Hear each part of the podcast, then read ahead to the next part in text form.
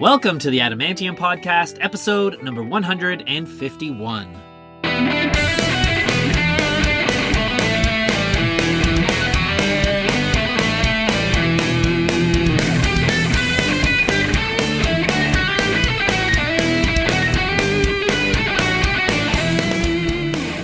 Welcome back, Adamantomaniacs. I am your host, Adam R. Harrison. Thank you so much for tuning in today. I just got back from a little working getaway in Florida. And while I was there, I have a cousin who has a hookup at Disney World. So he took me to hop a couple parks. And uh, I mean, it was really hot and busy, but we got to try out the new Guardians of the Galaxy ride which was pretty amazing. But what I really wanted to mention, I know it's been out for a little while now, but it's the first opportunity I've had to check it out, and that's the Star Wars Galaxy's Edge at Hollywood Studios. And in the same way that the Harry Potter world at Universal blew my mind the first time, this is insane. It's like so immersive. It really does put you in the movies and what I love about those immersive experiences. Like you can't see any other areas of the park or rides, and so you really feel like you're in that galaxy. And I am by no means a Star Wars fanatic, like at all, but the attention to detail is just unbelievable. And for example, one thing I thought was super cool was instead of just having a bar in the park, they have the cantina from the very first Star Wars movie, or I guess it's episode four, uh, you know, with the aliens and the do do do do do do do do do do do do do do and it looks identical to the cantina from the movie, and you can go and have a drink there, and it's super cool. And the rides themselves now are like on another level. They're you basically play out a story in these rides now, and the technology they use is just incredible. The ride itself isn't even on a track the animatronics have improved like thousandfold from say it's a small world and and personally i actually prefer animatronics to for a while they were just making simulator ride after simulator ride and even while waiting in line there's like rooms of like pre-ride to set up the story before you even get on the ride it's just i could go on and on but you really just need to experience it for yourself so if you have the opportunity or a cousin with a hookup at disney world definitely take it But, anyways, I am back in Toronto now, and it is like 25 degrees Celsius colder. Um, it is wet and cold, and I can just slowly feel the winter approaching. But that being said, there's always tons of great things going on in the city. Still tons of amazing live music rolling through Toronto in the next couple months before the end of the year. And today on the podcast, we have a band that has really made waves in the last few years. They're a band called I Prevail, and I'm joined by one of their vocalists, Eric Vanlerberghe, who I met up with before their show at Rebel Nightclub. They were doing a double headlining gig with Pierce the Veil, and Eric and I had an awesome conversation in their tour bus, a conversation that actually extended probably double the length after we stopped recording because we just realized we had a lot of things in common and we just kind of hung out for a bit uh, before they had to get ready uh, to go on stage. And I had a great time with Eric because he's just super down to earth. And I really enjoyed picking his brain about I Prevail's like do it yourself mentality to making music and getting their music out there and interacting with their fans. And so I'm really excited to share this interview with you. Uh, but before we do, we're going to do the Adamantium Recommend segment. So, this segment's mostly intended for the Adamantium podcast listeners or fans who are maybe new to I Prevail's music. I'm going to provide five of my favorite I Prevail songs that you can check out before or after the interview. For I Prevail fans, you can kind of just compare favorites. So, starting with their brand new album, True Power, that just came out a couple months ago, I'm going to recommend the song Bad Things. Then, going back to their very successful 2019 album, Trauma, I'm going to recommend the songs Breaking Down and Hurricane. And then going back to their 2016 album Lifelines, I'm going to recommend the song Scars and the song Stuck in Your Head. And that's it. So if you are an I Prevail fan that's tuning into the Adamantium podcast for the very first time today, first of all, thank you so much for tuning in. We hope that you'll come back and listen again someday. There are plenty of other awesome bands that I'm sure you love that have been on this podcast before and in the future. So please go ahead and hit that subscribe button on whichever podcast network you choose to get your podcasts. The Adamantium Podcast is also on social media, so you can find us on Instagram at The Adamantium, on Facebook at The Adamantium Podcast, and on Twitter at Adam R. Harrison, or you can find us just by searching The Adamantium Podcast. And that's it. So let's get heavy. Let's get into today's episode with Eric Vanlerberghe of I Prevail right here on episode 151 of the Adamantium Podcast. Have a great week, everybody. God bless, and we'll see you back here again real soon for our next episode.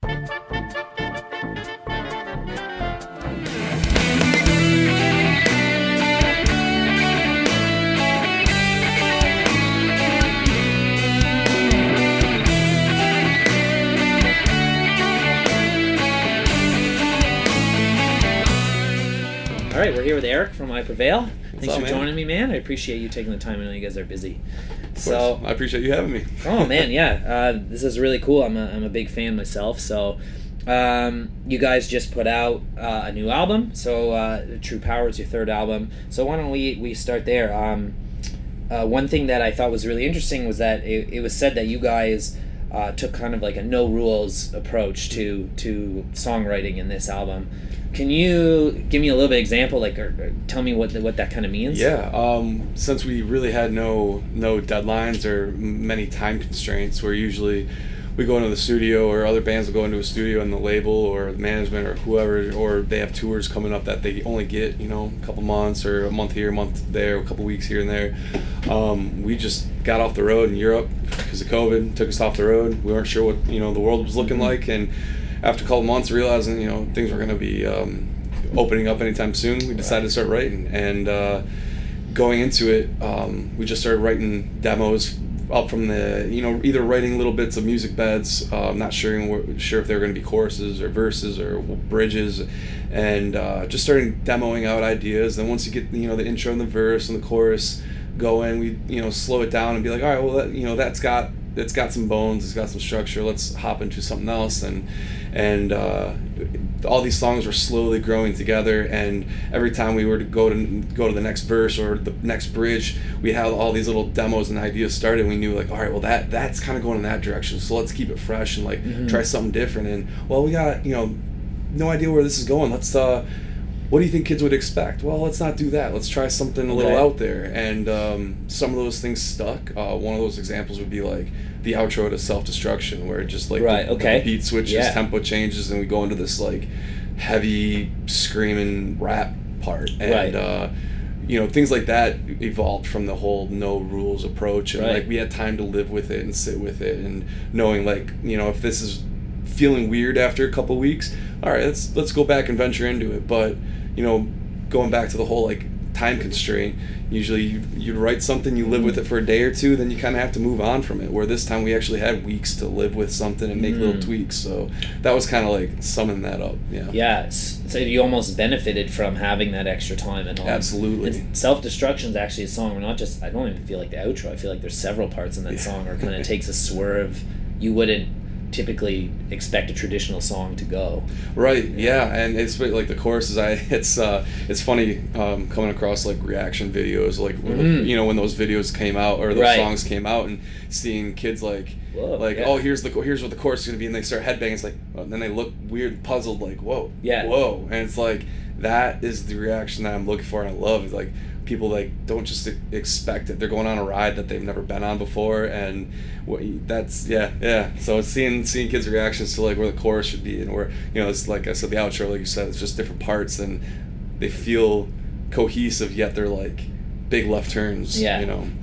Um, it's funny you mentioned that song because I had a question later on about the video because Mhm. the video just came out a month or so ago, and uh, it was really felt like a, like a section of a Star Wars movie or something. You know, it was like. Uh, tell me about the the concept behind that video and and the making of it because even it must have been a really cool video to make. It, it was a lot of fun. Um, worked with a great creative team, and uh, um, yeah, there was there was a lot of like you know, sci-fi futuristic kind of stuff you know involved in the the treatment, but uh, a lot of it is um, Steve, our guitarist, worded it best. It's like um, embodiment of this ritual that like they give us energy and we receive that energy Mhm. and we put it back out and it's like this cyclical thing. And those like figures at the end is kind of somewhat represent us. And whether it's uh, the energy at the show that you love and you, that you're feeding off or it's the um, the the hate and the, the shit talkers we're feeding off that. And it's just it's it's more than just an identity like a personal you know individual thing it's this identity this big um, what's the word i'm looking for it's just this big entity that Right. i prevail is and we feed off that that positive energy but we feed off that negative energy and that just makes us bigger and stronger and that's i think the video kind of represents all For of sure, that yeah. Did you guys get to I was curious, like, did you get to film it the way it, it looks? Like, were you guys actually in the box? We were. And people, the people, were they outside? While, They were, So you could feed off the energy even when It- creating the video. Yeah, we did. It was uh, well, they built that that giant box, and uh, they'd slowly open one wall of the plexiglass when you get in there. And Yeah. They'd, they'd shut it and they'd leave. The one thing they forgot to put in there were air holes, Oh, so no. it was hotter than hell in there, man. But uh, it was it was fun, and um, out of all those extras, a lot of them were just fans that got casted for it, which was really cool, and I'm sure an awesome experience for them as it was for us. But uh, there was sprinkled in were like actual stunt um, fighters and stunt Yeah. like stunt guys. So like when they were like, all right, you know, over the the PA, they were like, all right, when it turned the light turns red, everyone everyone do the fighting thing. So like they taught like the extras to like you know Yeah. just grab onto the shoulders and wiggle. But watching some of these, like you didn't know who was Who the was- fan and who was the stunt fighter until Yeah. it happened, and then you're looking around, you're like supposed to be pretending we're playing through the song. You know how a music video Yeah. was. You just like you know play through it over and over. But there was the first couple times we're watching and see this guy just get flipped over like, holy shit! Did you see that? Like that was crazy. but uh, yeah, that was all practical. We were in there. The crowd was out That's there. And yeah, it was really fun. It was a really cool experience. That is really cool, man. Um, the last two albums uh, kind of drew on experiences the band were going through, whether that was coming to fame Mhm. or you know dealing with depression and stuff. Tell me what were some of the uh, what were some of the the experiences that were feeding True Power? Well, coming off of trauma, which was a lot of uh, heart on the sleeve, and Mhm. and uh, writing about harder things to talk about, whether that's you know depression or or traumatic experiences or or just lows that you know Mhm. are hard to talk about. Um, a lot of the songs, especially like breaking down, where it ends with uh, I I don't really like myself. I think I'm breaking down. It's not like it's ending on a positive note, like hey, but Mhm. keep your head up.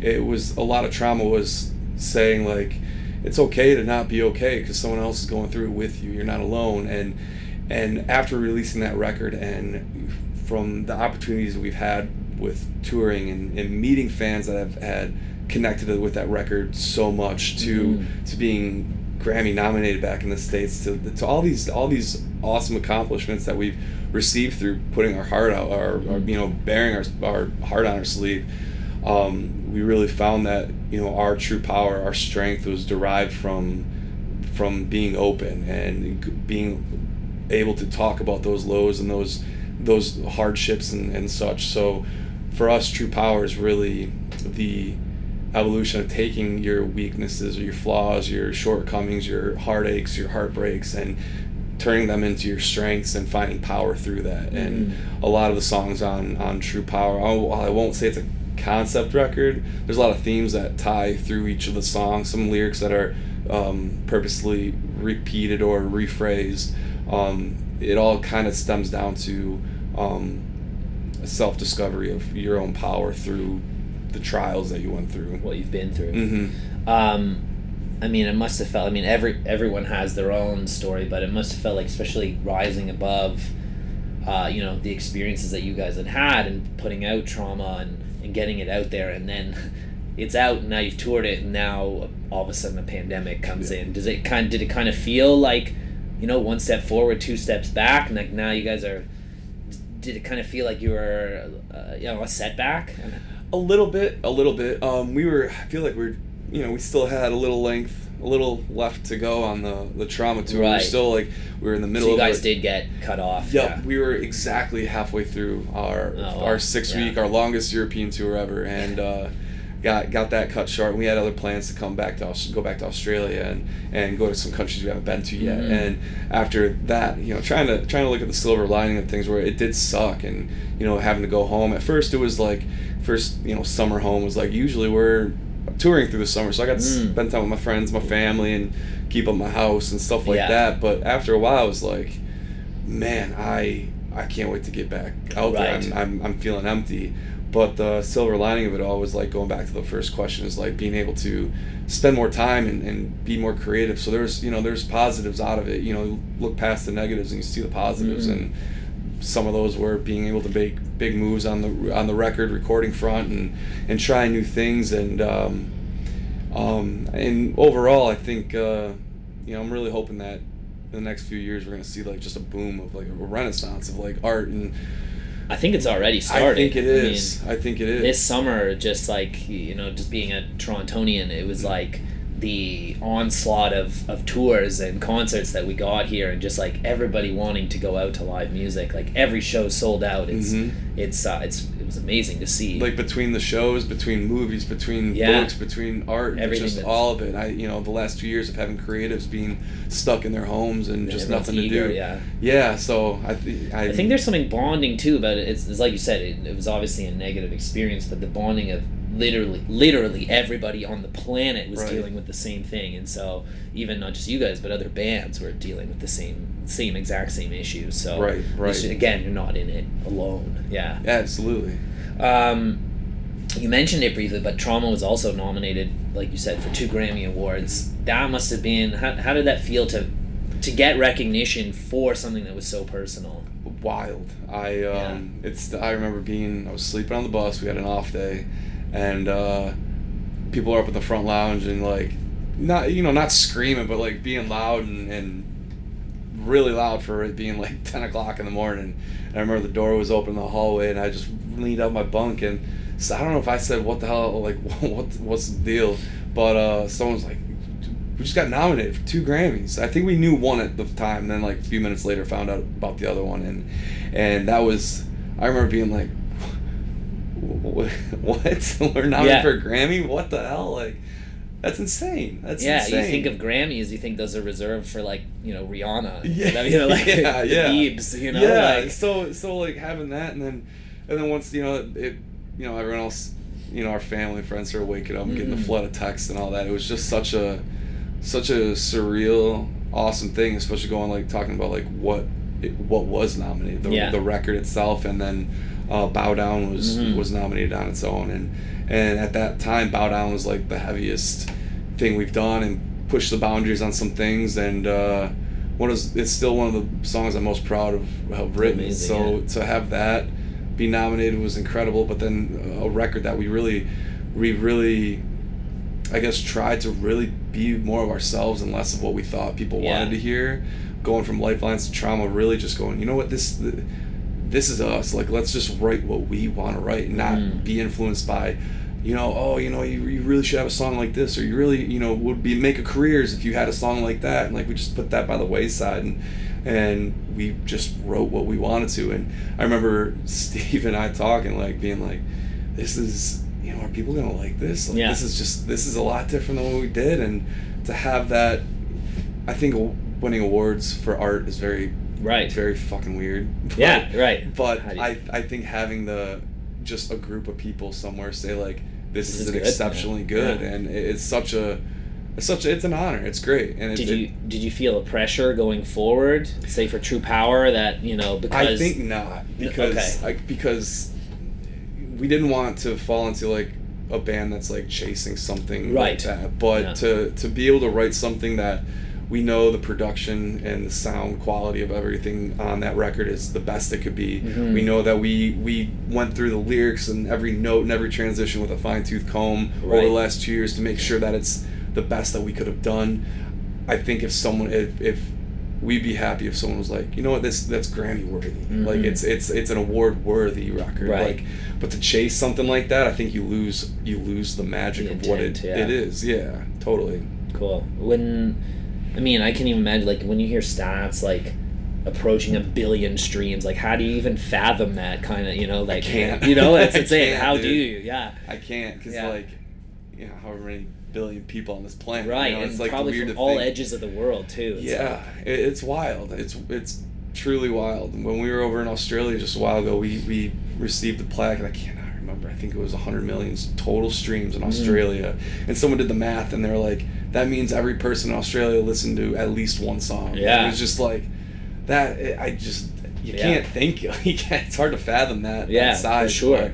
Super crazy that like you know where we started off from, and seven eight years later Mhm.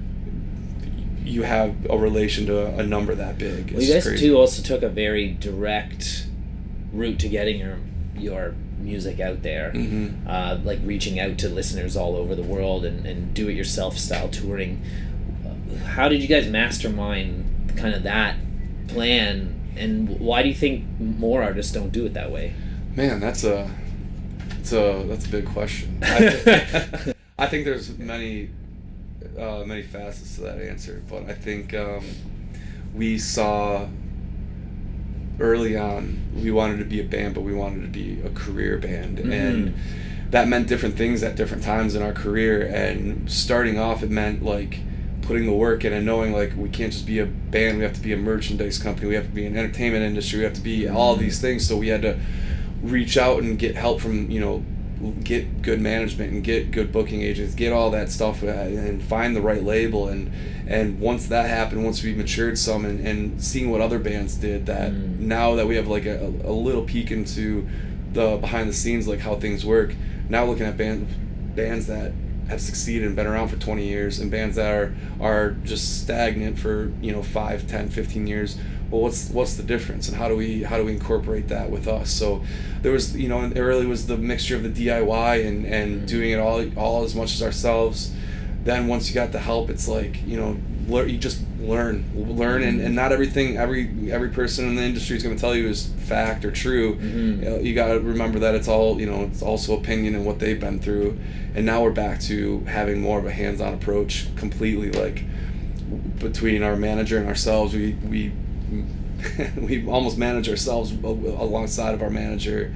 And then with the label it's very we're lucky to have a label that's very open to trying things that we Mm. we want to try. And and uh, why other bands don't do it i don't know. I think um i think some bands not that they don't they don't want to do the hard work i just sometimes i feel like maybe they don't see it they don't see Mm. all the things that that they're missing on just because they don't see it. And that's just i think we were lucky with certain opportunities and then we were also hardworking and putting our nose to the grindstone and also saying like when things came up and we disagreed with instead of just going like "Ah, all right we'll try it. We're like no no no we're we don't feel like it's right for us and that came with well, that came with a lot of like pushback from certain Mhm. people in the industry but i think in the end we just made the right calls Yeah, man. yeah I heard that before being a world touring band that you, you worked in an IHOP. Man, I worked so many jobs.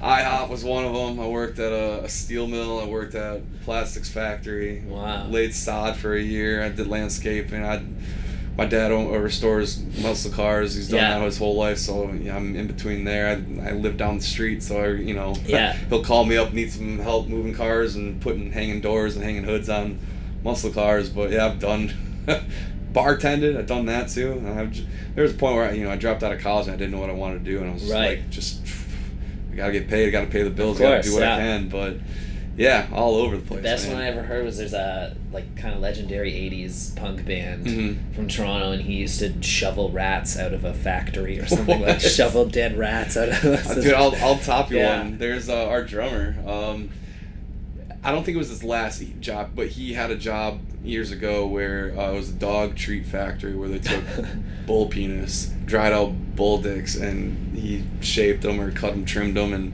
sawed them like to just make dog treats. to make dog treats. You know, those like beef sticks. Yeah. That's yeah. oh big no way! bull dicks. Oh, dude, no way! Yeah. So yeah, we've uh, you know, a few of us have had some odd jobs. Dare I ask the brand so I don't buy those for my dog? I have no guess, yeah. clue. I have Yeah. no clue. Um, okay, last last thing because I saw this on your social media recently, and it was really cool. Is you got to throw an opening pitch at a Detroit Tigers game. Yeah. Dream come true for you guys. Dude, I uh, yes, I I played baseball since I was like three years old. I went to college playing baseball. Thought I was gonna go down that path, and Yeah. after I hurt my shoulder in college and had to call it quits, and that's around the time when I was playing music, and it was like, all right, what do I do? Keep in college or pursue this passion? And you know, after that injury, I was like, well, okay, I guess I'm gonna do this. Yeah. And uh, it's funny, you know, having that dream as a kid to go out and play play catch on the field, or like, Yeah. you know, have the opportunity to be lucky enough to to play for the you know major league team you know now being a musician and having that opportunity just like cut all the way around it and still have that back to- dream yeah. opportunity but through such different means was it was cool it was cool to go out there and, and have my family and some friends Yeah. out there and watch and uh, you know been a tigers fan all my life so i was just having you know having the opportunity that they gave us for Brian and I to go out and Yeah. throw a first pitch. I couldn't just throw you know a little fastball. to, You know, give him something, let him know that I, I was gonna say doing. I only saw photos. So how did the actual Oh, I threw a knuckleball, baby. Nice, I yeah. called it. The catcher laughed. He was like, "What are you throwing?" And I threw a knuckleball. It was a little high, uh, but uh, I think they would have swung. But in the strike zone, yeah. Eh, I think they would have swung. I don't Okay, know if, if yeah, Vlad- yeah. Vladimir Guerrero was up there batting. It would have Yeah, been yeah. hit strike zone, but Very nice, man. Well, thank you again so much for taking the time. Hope you guys have a great gig tonight. I appreciate it. Thanks Yeah. for having me. This was a lot of fun, man. yeah, me too. Thank you. Yeah. Cheers, man. Cheers, dude.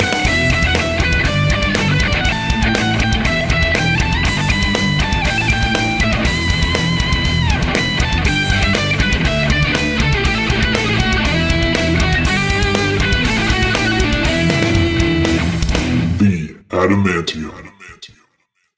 Thank you for tuning in to the Adamantium podcast. If you enjoyed today's episode, we'd absolutely love for you to subscribe to us on whichever platform you listen to your podcasts. I'd also love to see you on social media. You can follow on Instagram at the Adamantium, on Facebook at the Adamantium podcast, and on Twitter at Adam R. Harrison. Thank you again so much for listening.